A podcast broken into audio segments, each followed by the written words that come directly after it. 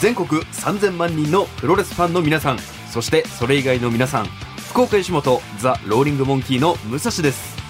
この番組はその名の通り皆々様が日々抱える悩み誰に言うまでもないけどモヤモヤすることなどをプロレス的解釈で解決していこうというチャレンジングなポッドキャスト番組となっております。さあ番組が始まって、えー8ヶ月ほど経ちまして、え今年5月から8月までのセカンドシーズンバトルライン福岡が、えー終了しましたということで、えー例によって、まあ、2回目にはなるんですけども、えー番組スタッフ全員でシーズン3に備えるための反省会を、えー今日もスタッフ総出で、えーやらせていただきたいと思いますまずは BB リカさんよろしくお願いしまよろしすくお願いしますそ。してズマクラッチさんよろしくお願いします何卒です。そして新メンバー垂直落下式福田さんよろしくお願いしますありがとうございます。軽いな。軽い。いやでも改めて、このスタッフさんが、このラジオの生放送とかに、まあ、ちょろっと出るのって、まあ、まああるじゃないですか。で、この演者一スタッフさんって、やっぱなかなかないから、このスタジオを旗から見てる人は何と思ってるんだろうっていう。もう、もう、経営にいろんな人が。あら、もう関係ない、もう、藤井さんまで来て写真撮って、ちゃんとね、収録してますからね、これは。はい、ということめっで、ちゃ取られる。恥ずかしいな。興味本のスタッフ多いんだよな、厳しいって本当に。確かになさあ、ということで、とりあえず、えーこのバトルライン福岡シリーズで、えーそれこそあのーこれまでメンバーとしていてくださった、えーデスバレーナチさんが、えーまあ、というか卒業というか、対談されて、あのー新メンバーとして垂直落下式福田さんが入ってきていただいたので、はいせっかくなんで、あの、知らない方がね、ほとんどだと思うんで、そうですよね福田さんがどういう人なのかナチも俺も、リカちゃんも知らない。え？そうね。多分僕が多分入れる情報でちょっと、あ、この人はドラゲー好きなんだとか、あほぼ変わんない状態だよ。ズマクラさん昭和もわかるんだみたいな。あ。なるほど、なるほど。福田さんはだって年齢的には僕の二つ上でした。そうですね。今、あの、KBC 入社4年目で、はいえっと、20 1ヶ月前26歳になりました。あ、じゃあ二つ上だ、完全に。2つ上ね。はいはいはい。え、もともとは何歳ぐらいからプロレス好きだったんですか？まあ、多分、あのーおかんのお腹の中の時から、多分その教育を受けてたとは思うんですけど、まあ、記憶にそれはないんですけど。えーえじゃあお母さんが好きだったってことですか？それがですね、実は僕のおじがめっちゃプロレスが好きで、へえ。おじが、あの、母がお腹の中に僕を身ごもった時から、はい。この子はプロレスラーに育てるって言って、プロレスファンにするとかじゃなくて、もうレスラーにするそう。だから、おかんプロレス全く興味なかったけど、はい中継とか見させられよったみたいな体調やえ、それそう意味あるかな？お母さんに見せるの意味あるそう、かな母を通じてたから、お腹の中にいる時から。なるほど。そうお母さんから教育してたみたいなまあまあまあ、そうっすね。感じなんですかね。で、そのを通じて？うんええで、実際にその、プロレスを自分の意思で見出したっていうのはあったんですそれが、えっと、2005年の、はい福岡国際センターの、はい。ハッスルグランプリっ出たて。いうトーナメントが、ハッスル。実はハッスル生まれ、新日本育ち。うおー、でハッスル入り、ちょっと珍しいかもしそう、れない。珍しいでしょ？っていうのも、その自分のプロレス好きにしてくれたきっかけのおじが、はいハッスルの中に指令が結構いまして、え、それは選手ってことですか？まあ、選手しっかり裏方しっかあ、り。そうなんですね。そう。はいそれで行はいったところで、あの、出だしで、あのボブサップ対タイガージェットシーンを見るっていう。はいすごいな。それがデビューっていう。一発目すごいっすね。ええだってそのハッスルっていうそのファンタジー系というかちょっと、まあ面白い感じのから、そ の時2000年代前半だったらそれこそ格闘チックな新日に行ってみたいな。そうそうすごい経歴積んでらっしゃる。そのハッスルの時に、なんか、新しい日本代表っていう選手の枠があって、はい。なんやろ、新しい日本代表。後から考えたら、まあ、新日本代表。あなるほど、なで、るほど。越中史郎さんが出なるほどて、なるほどそこでケンコバさんが、はいはいアニメトークで喋ったりして、あブームになっていく。あ、腰中四郎芸人とかやって。そうそうそう。そのはあ時。でしたね。で、ここまでプロレスファン。それこそ、この間初めて、それこそ九州プロレスのはい速報したじゃないですか。はい。そこで初めてやっと全メンバーで一緒にうんプロレスを見に行けたっていう感じでしたけど、楽しかったっすね。ねえ、ほんともう、夏さんかわいそうやなと思って。確かに。確かにな、今日の反省会もね、来てもいいよと言ってでたんです。すね。サンシャインプールあに。すごい雨降ってますけど。家族サービスまあ仕方ないよね。はい。頑張ってくださっているということで、うん。福田さん、じゃあ改めてね、これからもよろしくお願いします、はい。ということなんですけど、お願いしあの、第1回目の反省会では、あの、結構赤裸々に、あのーズマクラッチさんが今パソコンをね、持ってきていただいてるんですけど、ダウンロード数とかをこう見てたじゃないですか。あの時は、その滑り出しとしては悪くないみたいな感じだったんですよ。今現在、んそのダウンロード数はどうなってるのかなというその疑問とかを、もう今日はもう、前回と同様全部教えてもらおうかなと思って。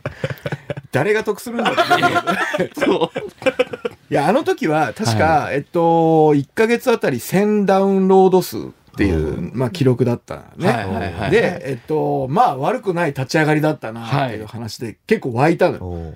で、えっと、今回さらに、えっと、あれから、まあ、4ヶ月足し込んで、計7ヶ月になるのかな。そうだからですね。結果から言うとは、微増です。微増増えてはいる。増えてはいる。1ヶ月あたり1100、200とかなんかそんな感じかな。へーだからまあ、あの時よりも新規で聞いてくださる方がちょっと増えたかなという感あー、なるほどじ。。うん、かなと。じゃあ元から聞いてくださってる方ももちろんいつつ、さらに新規の方もまあちょっとずつながら増えてってる感じでそうは。ですね。イメージはそんな感じかへな。ーただ、いわゆる前回やった時に、まあ次は後楽園ホール満員ですかねって言ったみたい確風呂敷の広げ方はちょっとまだかなちょっと広すぎぎた。広すぎたかなと。あー、なるほどう。ん。じゃあコロナ禍ぐらいちょっと席規制したぐらいや 新宿フェイスぐらいで新宿フェイスぐらいや相変わらず我々は新宿フェイス。新宿フェイス、とりあえずはですうんね。クラスをまだ今はいキープしているという。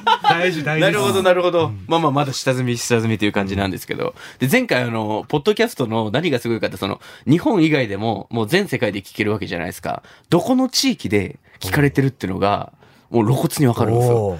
で、前回が確か台湾とか、えなんだ、アメリカとかなんか、ドイツ、ロシアみたいなとこもあったっていうのがあって、その今回のシーズン2も、バトルライン福岡シリーズも、いろんな国の人に聞いてもらえてたのかなっていうのも、気になるんですけど。あの、結果から言うとね、はい国数は増えて、おおおーワールドワイドになってきた。国数は増えてます。え、マジっすか？うん。じゃあ、国名だけじゃあちょっとまたはい、多い順にざっとおはい。話しいただきますよ。えっとですね、えー当然日本が一番多いんですが、はい。えっと、その次に多いのが台湾、来た。へタイ、タイ。アメリカ、はい。えメキシコ、韓国、はい。ブラジル、えブラジル？カナダ、カナダ？ポルトガル、ポルトガル？チェコ、チェコ？エジプト、ドイツ、アイルランド、ロシアです。世界水泳じゃないですか。すげえ。だよね。どう楽しんでくれてんや。エジプト？いや、台湾対アメリカぐらいは前回の感じと同じだったんですけど、うんまずメキシコがそ食い込んできたっていう。メキシコが入ってきたのは我々的には。いや、嬉しいですよ。だってルチャの国。ねルチャの選手は、あ、出てはないんですけど、何きっかけなんやろえ。ねえ。はい。でもまあ、プロレスが豊かな国からまあそっか。ダウンロードの履歴があるっつうのは非常にありがたいや、いことだよねめちゃくちゃありがたいですよね。で、ブラジル？ブラジルだね。カナダ？うん。で、なんかもう最後、書ききれんぐらいの新しい国が。めっちゃいっぱい来た。ええあ、嬉しいなねえ、増えてはきた。14? 14ぐらい行きました。すごっ14カ国。うん。じゃあ、そ、そう言っていいってことですもんねやっぱ劇場で言ったら、プロレス人生相談って言ったら、その先輩とか、おいなんだよそのラジオって言うんですけど、いやいや、14カ国聞いてますからって、言えるってことですよ、ね。まあ嘘ではないもんね嘘ではないですね。ただやっぱり盛りがちだよね。確かに確かに。ちょっと強そうに言うっていう。ちょっと聞いてもらえてる国があるな、ぐらいの感じはあああ、るけど。なるほど、なるほど。14カ国から聞いてもらってるっていうのは嘘ではない。いやいやいやいや、めちゃくちゃ嬉しいですすげねえ。すごいよね。どうやって聞いてるんですかね？その、なんというか、え、武蔵君の声ってバンコク共通？いやいや、共通多分ね、日本だと思うんですけど、多分日本だと思うんですまあ、けど、およそだから海外在住の日本人の方あが聞いてくださっているっていうのと、この番組の特性は、はい。プロレスラーの方が出てくださることが多いので、まあそういった方々が、うんあの、出ましたみたいな感じで、なるほどはいツイートとかしてくれて。てくださると、そのファンのなるほど。方が意外と海外で聞いてくださってるんじゃないかなっていうなるほど。感じはあるよね。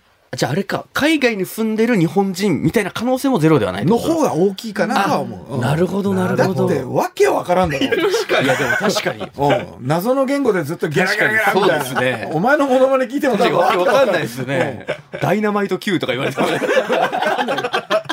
確かになでも一回ありましたよね、なんか。ゾマカちゃん毎回こうツイートしてくれるじゃないですか。プロレス、ヨウ選手とかマイカ選手の。それに海外の方のツイッターアカウントでそう、そうそうそう英語でこれどうやって聞けるんだみたいなのは前回も話した気がしましたけど。ありもしたのよ。だから。すごいっすね。うん、だからちゃんとリアクションあるなと。確かに。声とか、王選手の声とかを楽しんでる、ある程度ちょっとだけ日本語分かってっていう方もいらっしゃるかもしれないっていう。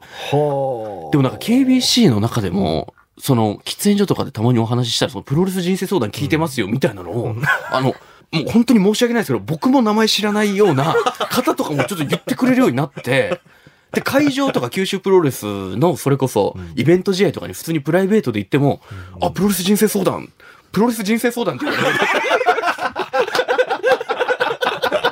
それいい。そうだいや、そうなんですよね。だから、僕、なんか芸人とかコンビで漫才やってるイメージとかよりも、まあ、こっちのイメージがついてるっていうのは、まあ、よしあしでしょうけど、まあ、この番組からしたらすごい嬉しいなっていう。いやー、確かに。浸透してるなっていう感じは。特にね、このセカンドシーズン、あの、キュープロさんの、こう、周年大会を盛り上げるみたいなね、確かにそうですね。流れもあったからさ。周年をもう、まあ、こっちが勝手に盛り上げるという。本当に勝手にやらせてももらった。ーブをやらせていただいて、そしたらなんか、それこそバカチンガーも来てくれて対戦した時にバッテン選手の因縁も、うん僕のラジオ放送中に生まれてみたいなのも、うんいろいろありまして、結局こう自費でね、んシールも作って皆さんにお配りさせていただいてると思ったんですけど、意外とね、反応が来てまして、オープンチャットとかツイッターとか、九州プロレスの大会に来てくださったリスナーさんが、例えば、ちゃんこ鍋の具さん、初めてプロレスを生で見ました。やっぱりちょっと怖かったです。でもそれ以上に面白かったです。もっとたくさん見たいと思いました。それもこれもこの番組があったからです。めっちゃ感謝です。すごいですよ。びっくりマーク5個ですよ。すごいすごいな。かなかつけられん、ビックリマーク5個。いや、ですよね。ちゃんこ鍋の具さんは劇場とかも来ていただいて、女性の方で、で。プジョーシの、だから BB リカさんとかもそうですけめっど、ちゃ嬉しい。怖いとやっぱあったんですか、最初？最初は怖そうだなって思ったけど、は見たらまあそんな。割と格闘技好きなので。うんあそうそうそうそう。なるほどなるほどなので私は大丈夫だったけど。ドラゲーが最初でした一番最初ドライブ。ああ、じゃあそう、きらびやかな演出とかも。そうそう、かっこいいが先やったけど。ああ、なるほど。うわ、ここ見てほしいな、これからも。他、イカスミ野郎さん。この夏密航して DDT の両国大会を見て、密航。密航して、プロレスはやっぱ変な二次巡告とか使いますからね。プロレス初心者におすすめなのは DDT のビッグマッチと思いましたが、昨日の九州プロレス周年大会は、それをも上回る初心者おすすめ大会でした。コーナン織り交ぜた試合構成、子供のファンの多さ、子供の興味を引く出店。実は一番大事。メインのクオリティも地方インディーとは思えない最高のものだったと思います。九州プロレスはここ1年ぐらいの新参者ですが、地元にこの団体があることを誇りに思います。ローリングクレードルコラボで地元に根付くことを切実に祈っております。めっちゃ嬉しいですね。ポジティブ。しかもその九州プロレスの選手の方とかもめちゃくちゃその僕の個人のツイートとかも引用とかリプライとかめちゃくちゃ送ってくださるようになって、そのめちゃくちゃ嬉しいんですけうんど、やっぱファンだから、どう返せばいいんだ嬉しいっていう気持ちが先行して、いいねだけはめっちゃもちろん押すんですけど、本当にもう本当に九州プロレスさん様々っていう感じもしまして、えーにゃんこが団子でにゃんだんごさん、プロレス観戦楽しかった。無事にステッカーゲットできてよかった。ありがとうございました。あの、にゃんだんごさん、あの、岡山から、そうだった、そうだった。びっくりして、岡山から、いや、本当に旅の目的これなんですよ。武蔵のステッカーをもらう。はいはいいや、本当に、すげえ。プロレスファンでも何でもなかった方なんで、でもプロレス観戦も楽しかったって言ってくれてますし、ステッカーもゲットできたって言って、めちゃくちゃありがたいですよね。だって交通費とか宿代とか、めちゃくちゃか初めてじゃないですか、僕に宿代をかけてくださった方が。少しだけ申し訳なさが出てきたそう、ね。申し訳なさが。はい。やっぱ2枚あげちゃったもんな。せめてものせめてもの。そうだよな。はい。こういう感じで意見も届いてまして。いや、なんか、やってよかったなとは、非常に思いまして、ありがたいなという感じなんですけどもうん、で、前回の反省会で出た野望をどれくらい叶えれてたんだろうというか、そういうのもできると思いまして、例えば、リスナーの人生相談に答えた言っい。てたね。これはね、うんもう、完全クリア。ダイナマイト Q さんまあ一応社会人レスラーも一緒にされてますけども、まあ変わらないのはまあリスナーという部分でうん相談させていただきまおして。しゃべり上手やったね。いやー、よかったですね。あとやっぱ声が良かったですねめっ。ちゃよかった。うんよかったっすよね。で、あの、ラジオディレクターが確かに。プロの耳にもかなうね。いい声めっだなっつってちゃ聞きやすい聞き心地よかったですよね。なんか、ノンストレスな声をずっと聞かせていただいて。こういうこと言うと多分、ダイナマイトさんはむちゃくちゃ喜ぶ。いや、喜びますよ。これは喜びますすごい、だって、ね、ブースに入ってきた時の湧き立ち方が異常少年でしたね。ここが、ここが、いや、嬉しかったですけどね、なんね。か、その姿を。オープンチャットでもやっぱ嬉しそうにね、告知を協力してくださって。うん、はい。まあ、これは叶えれたかなと。そして、長岡アナウンサーと対戦したいというのは、もうこれも、まあ、なんなら、かませ犬で、三沢さん出させていただいて、まあ、その後、長岡さんとの対戦も叶いまして、まあ、ちょくちょくそっからもちろん KBC で会うんですけど、この間、あの、コンビニで会った時に、まだ誘われてねえぞ。って言われて、そうか、飯誘いますって。言飯誘いったもんな。スタミナ、スタミナ行かなきゃいけないですけど、やっぱでも、後輩アナウンサーの気持ちわかるんですよ。うん。お忙しそうにしてるしうんうん、ツイッターとか見てもやっぱいろんなとことか行ってらっしゃったり、うんいろんな仕事されてるから、いいいの？いつのタイミングがいいのっていう、それこそ、福田君はあはる長岡と飯って。僕実は大河さんに入社前からめっちゃ可愛がってもらってて、ああ。僕はめっちゃえ？一緒ボランティア行ったりとか、あ、そうなんですか？だからタイ逆に大河さんが、あの、後輩から飯誘ってもらえないって言ってるでしょ、僕過去何回か誘ったことあるんですよ。うん何忘れとんねんって話ですよ。普通に、あれ、聞きながら確かに。大河さん、俺いる俺と思って。誘う誘うと思って。あ、福田さんのことは忘れちゃってた。まあでも、そんな僕からしても、やっぱ大河さんのあの多忙ぶりと、あの、なんか熱量は、はいはいはい誘いづらいっていうのは。いや、そうですよ。ね。うん。じゃあ、二人で誘えばいい。あ、確かに、それやったら、あ福田さんとまだ、もちろんもちろんしっかりご飯行ったことないかうんうんら、あ、それやったらちょうどいいですね。肉食わしてもらいましょうあ、食わしてもらいましょう。う。長岡さんも黙らせれるし。そうしようそう。で、そっとスマホで録音してね。確かに。どういうこと喋ってたのか。ああ、確かあ、でも。それいいっすね。なんかその、反省って人生相談するわけじゃないですか。人生相談受けて、あの人は今みたいな。どう構成したんだろうっていう。構成したのかっていうあ、それ一ついいですね。ずっと、やっぱ嬉しいもんですかうん言ら。ってますよ、絶対。そうだな。嬉しいもんですから。うんああ、でもそれ本当行きたいですね。それじゃあ、マジで行きましょう。マジで行きましょう。これは本当に行きましょう。じゃあ、盗聴会があるという登頂会があるという。あ、いいっすね。これをタイガーさんがまあ聞いてないことによって。あーはい。さあ、そして、同世代と戦いたい。同世代はまだ叶えれてないですね。相方と戦いたいみたいな話もしてたんですけど、うんまあまあこれもまあおいおい、いつか誰かいい相手がいたらなと。で、これも次僕が言ったやつだと思うんですけど、えー、棚橋宏選手をゲストに呼びたい。確かにね。わがまますぎる。でかすぎる。でかすぎる。まあでもこれはもういつかの野望ってことで。それこそ、僕、棚橋選手が一番好きなんですけど、あ、僕去年まで朝レスっていう番組にはいいて、唐津市と新日本プロレスがコラボしてる時に、はロケしたんすよ。マジっすか？顔。それ知って、羨ましいと思ったもん。そう。棚橋さんとライガーさん。そう。なんかお茶畑をうわあのロケだね。そうお茶畑ねねそうだそうだ。もう、最高でしたよ、もだから唐津でってことですよう。ね。そう。ええね、今それこそ唐津市が自治体として、えっと、盛り上げようっていうのを新日本となぜか組んでそ、やってるキャンペーンっていう。大会とかもやったりとか、そう。VTR とかも作ったりとか。そう。え、マジっすか？マジやばかったっすよ。唐津市さんとうまいことん。話を通していけば、確かに。まあその田中さんにたどり着くかどうかはわからないけど、可能性ゼロじゃないかもなっていうのはちょっとうっすら。でも、ね。そういうアピールめっちゃ大事だと思って、うん。1、2週間ぐらい前まで、あの、ふるさとウィッシュ唐津市やってたじゃないですか。で、真壁選手と本間選手がポスターなってて、うんうんうんで、僕、そのポスターと一緒に写真撮って、ふるさとウィッシュのツイッターアカウントをタグ付けして投稿したら、ふるさとウィッシュと、ふるさとウィッシュの担当の方からフォロー来たんですよ。はい。いや、僕はその方とは多分どっかですれ違ったり、会釈ぐらいはしてると思うんですけど、面識ない方からフォロー来て、プラスあの、唐津市の方がたまにスタジオに出てらっしゃる時あるじゃないですか。その唐津市から今福岡に来てるみたいな方が、僕のことを認識してくれて、なんかその、し会ったら、あ、新日のみたいな感じで、挨拶してくれるようになったと僕からもしますし、ちょっとずつ繋がってる感じはするんですよ。だから、いいや、いや、うん、確かに。や、そういうのからだよなと思って。うん僕、唐津市ロケ行かしてもらって、はいいろいろ唐津市の人お世話になったんですけど、はい唐津市の人、めっちゃウェルカムっす。あマジっすめっかちゃ素敵な人で、それこそ、唐津市で新日本プロレスとのコラボの何かをやってる時に、あの、潜入リポみたいな感じで、はい。入ってったら、もしかしたら、いや、そうっすよね。うん。でも何かテレビのもしかして偉い人とかが、うん。唐津市とコラボのなんか番組するってなって、うん。プロレス好きのなんか芸人とかに行かせようってなった時に、うん。あ、じゃあ武蔵がいるなってなるように、もう今どんどんアピールしていかなきゃいけないと思う。そこで外されたら傷つくぞ。傷つきますよ、もう。トランジット。こんなに種まいて。こんなに種まいて。トランジットも言ってくれよってちょっと思っちゃう。後輩だから。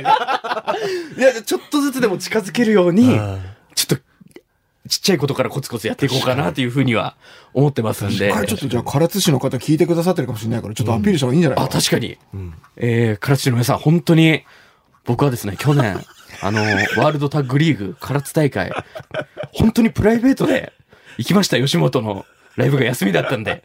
で、今年も開催されると、また来年来ますんで、棚橋選手が言いましたので、メインイベントで。絶対もうどんな仕事も入ってもオフを取って行こうと思ってますんで、唐津市に、本当にぜひ新日本プロレスの企画などあったら、武蔵が来たらぜひ、ウェルカムしていただきたいと思います。唐津市の皆さん、愛してまーす反省ではなかった。前プロモーションだった前向き。ぜひよろしくお願いいたします。だってね、唐津市の人も、プロレスめっちゃ好きな担当者が、うんあの、熱意を市長にまで通して呼んでるわけですからね。確かにそうですね。届きます、絶対。だもしロケかなんかあって、僕が休みだったら、自費でもいいんで、ついて行かせてくださいぐらいの熱意あってもいいんですから。確かに。そうっすよ。確かに。大丈夫っす。その時はやっぱこう、ファンとレスラーですから、そこはちゃんとこう、なんでしょうね。相場というか関係性はきちんと保って参加させていただきますんで、福田さんよろしくお願いします。唯一のテレビ他ディレクター。力本願、他力本願。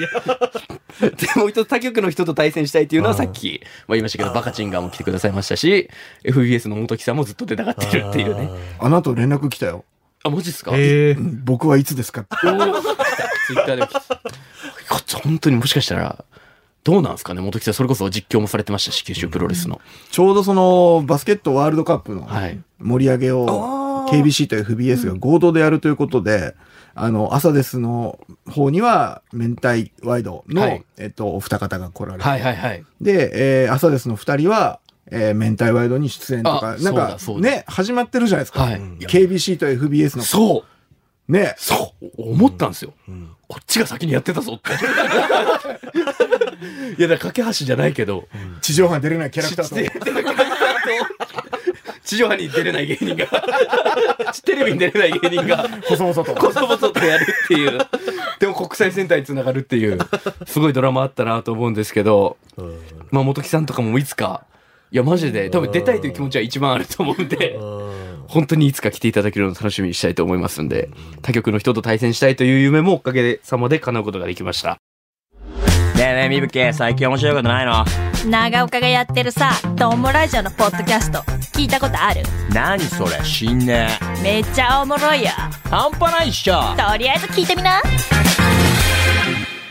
ドームラジオのポッドキャスト聞こう。聞こということで、9月から新シリーズに入るんですけども、あのー前回は意外とスパってシリーズ名が決まったりしたんですけど、今回まだまだ難航しておりまして、事前に考えたりもしたんですけど、まだ決定打に至ってないということで、シリーズ名をどうするかということになっております。確かどうしましょうか？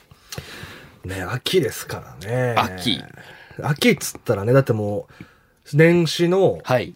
まあプロレス界的に言うと年始の超ビッグイベントに向けての、もうここもう一回秋でもう一回 G1 とかが終わって、はいはいもう一はい。回またこう登って、そうっすね登っていくぞっていうね。両国とかがあって新日なら。ですよね。はい確かにな、もう、だってもうちょっとしたらもう、すぐに多分年明けとかいう話になりますもんね。うんオータムシリーズ。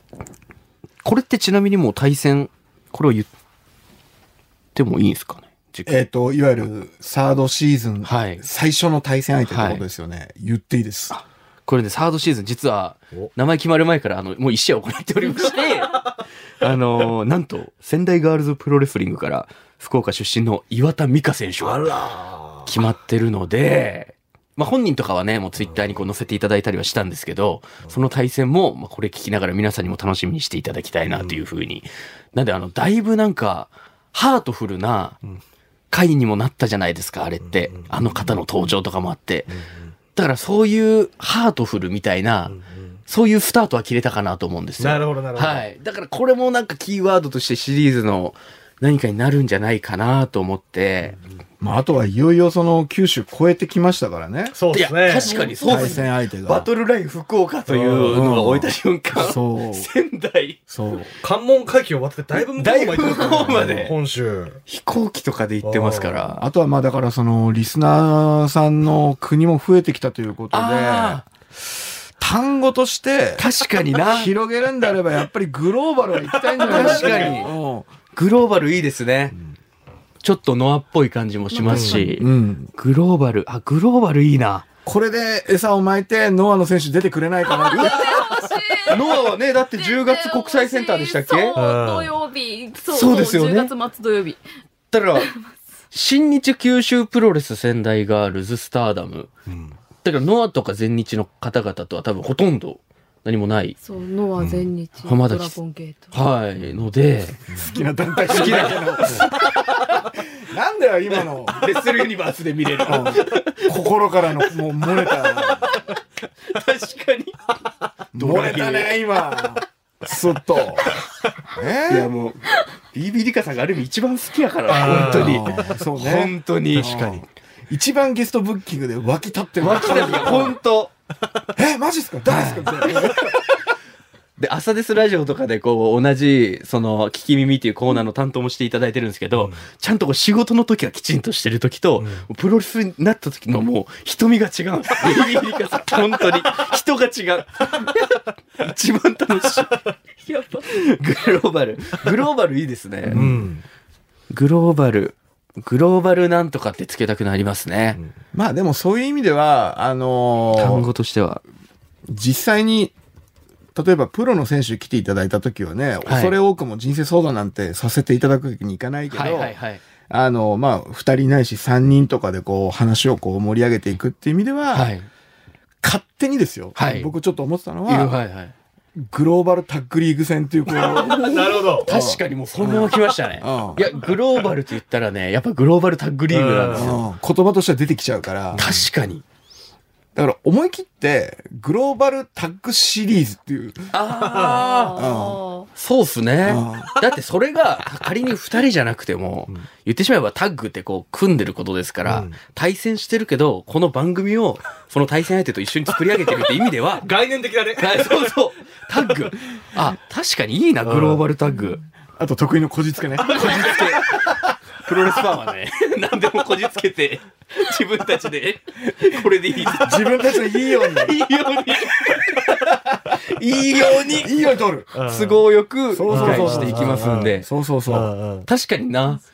でも確かにタッグリーグとかも、まあシリーズっぽい感じで、プロレスファンも何なんだろうってちょっとうんなるかもしれないという、あ、行きますかじゃあグローバルタッグで。グローバルタッグシリーズというグで。ローバルタッグシリーズで。わ意外と採用されるって嬉しいもんだね。いやいや、そうでしょ。僕の、だから前回のバトルライブ福岡もめっちゃ嬉しかったですよ。ただ、漏れなく、やっぱどっちも、あの、実在するやつを使ってる。勝手に使ってる。勝手に使ってる。若干申し訳なさがある。いつかね、まあ、オリジナルでということで、じゃあ、第3シリーズからグローバルタッグシリーズとさせていただきたいと思います。でも最後にこの何をしたいかっていうのもあったんですけど、さっきの長岡さんのやつはマジで楽しそうだなと思って、登頂会ね。登頂会、うんあれからどう変わったんだとか、例えば、ここに実際にま、もうすぐにはお会いできない方でも、こういうことを改めましたみたいなのを多分アンケートとかで取ることはできると思うんですよね。で、こういうことを変えたら、このプロレス人生相談来て、ここを改めたら、こういう感じにこれがうまくいくようになりましたみたいなのが、やっぱそういうのがないと、やっぱこう人を救った感というか。いや、最初の松下アラも、こう終わった後に、いや、私、本当に人生変わりましたって言言ってくれてたんですけど、やっぱ旗から見てたらその何が変わったのかまあわかんないんで、こういうとこ変えましたみたいなのも、なんかね、その受けた側からの声もあったら、再選ということですか、要はだから。あ、再選もありですねあ。いや、それこそ、僕、松下アナウンサーと同期入社なんですよ。あ、そう年齢も一緒とかじゃないですか？年齢も一緒完全一緒だじゃん。そう。で、朝レースで一緒に番組やってたりとかして仲いいんですけど、あの、松下が出演して、はいあの、まさしくんってやった時、はい僕シンプルにこの番組のリスナーとして、あれを聞いてたんですけど、あ、そうだそうだ。あれを聞きながら、ほんといろんな感情になって、はゆぶさしくん、よく言ってくれたんだよ。っていうのもありつつも、おい、松下、お前、武蔵くんのそれに答えろよって思うのも、ああめちゃめちゃあって、じゃあ放送終わってからも、そう。なるほど。だけん、あれのことの再戦は、見たい。うわー、確かに。リマッチですね。リマッチ。これもプロレスのドラマですからそうだね。ああれからどうなったんだお前はと。確かに。だってしばらく経ってますもんね。あれからも何ヶ月も経って、そこからどうなったかのリマッチもんあるかもしれない。うん新しい悩みを持ってるかもしれないという。で、成長した自分とも戦えるというか。ああ、なるほど。それやりたいですね。ありがとう再。戦ね。今、あとね、個人的には、はいあの、僕らに1円にもならないんだけど、はいはこれ紙面とかウェブで連載始まってくんねえかなってちょっと思ってるんだよいやおこれ本当に、その番組相談するようになったズマクラッチさん、いろいろおはい話しして、こうどういう感じでいこうかみたいな、対戦の施策を練るわけですけど、その時にね、やっぱ、僕が書いてる、撮ってるノート、だいぶいいこと書いてあると思う。本当に。だってあんだけの人を納得させてきたノート、ああ、いや、確かに確かに。最強だと思うんですうんよ。だからそういうことですよね。類似の悩みに答える、もうデータはデータはそうなんですよ。あらかじめ。だいぶ揃い出したよね。揃ってるんで。よくある質問リストみたいな。いや、そうなんですよ。なんか紙面の、だからちょっとしたところでもいいから、うんプロレス人生相談何かを絡めて、うんここまで人生を解決できるものって、やっぱり、うんなかなかないなと思うんで、だってこの番組やり出して、いろんな職業されてる方とか、いろんな趣味持ってる方いらっしゃるじゃないですか。僕らはプロレスで悩みを解決できるっていうスタンスで、逆に僕例えばバンドとか好きなんで、悩みってバンドで解決できるんかなとか考えてみるんですけど、いや多分できないですよ。プロレスほどやっぱ幅広くはないから。うんそういう意味でもう発明だと思うんですよ、この番組自体。うんうんなんでその雑誌とかに載るっていうのは僕としてもやりたいし、確かに。夢ではある。じゃあまあ、多分限りなくゼロには近いと思うけど、はいあの、そういう紙面をはい。担当されているご担当者様がいらっしゃったら、たら、ツイッターアカウントの方に。まだ大してフォロワー数もいない、ツイッターの方に。ちょっとね、200は超えましたけど。あ。るいはだからね、所属の吉本さんそうですね。が仕事として取ってくるかっていうところだもんね。確かに何かしらそういう形の仕事みたいな担当してそうな人がいたりとかしたら積極的に声かけて、もう、あの、プロモーションしなくていい？あの、唐津市みたいな。ああそうですね、えー関係者の方々。えー僕はですね、プロレス人生相談という番組をやらせていただいて、このプロレスで人生を解決するというのがもう本当に冗談抜きで今世紀最大の発明だと本当に思っております。で、あのーやっぱ改めて自分の番組を聞いて、まあ僕はね、相談をこう解決する側ですけども、あ、こういう解決の仕方あるんだという勉強にもなりますし、レスラーの方も来ていただいて、いい話を聞ける。で、それでも本当にお金をもらってるのがもう意味不明なぐらい、本当に素敵な番組で、いろんな方の、いろんな方の悩みをプロレスで解決していく、その力が僕にあるという自信がありますんで、あの、ぜひ、あのー雑誌とかでね、そういう空いてるスペースがありましたら、我々を使っていただけたらと思いますので、皆さん、よろしくお願いします。俺を雑誌に載せるか載せないか、答えはこうだいやありがとうございます。ありがとうございます。決めてきたね。仮パッケージして。仮パッケージして。ねこれぐらいのことはできるぞ。はいやっぱね、言えるところでは言っといた方がいい。さあ、ということで、いろいろ、あ、ビビリカさんなんか。大丈夫です。あ、ビビリカさんあれか。ドラゲーを読んでほしい。確かに。ドラゴンステーションの本当よ、見たいですね。はい。見たい、見たい。でそういう感じで再選だったりとか、雑誌の1ページにちょろっとというものとか、えー、長岡アナ、今後どうなったのかというのも、いろいろやっていきたいと思いますんで、これからもプロレス人生相談ローリングクレードルの応援をよろしくお願いいたします。ということで、プロレス人生相談ローリングクレードル、毎週水曜日夕方5時頃配信しております。ハッシュタグ、プロレス人生相談で、感想、クレーム、煽りなどお待ちしております。グローバルタッグシリーズも、どうかお楽しみに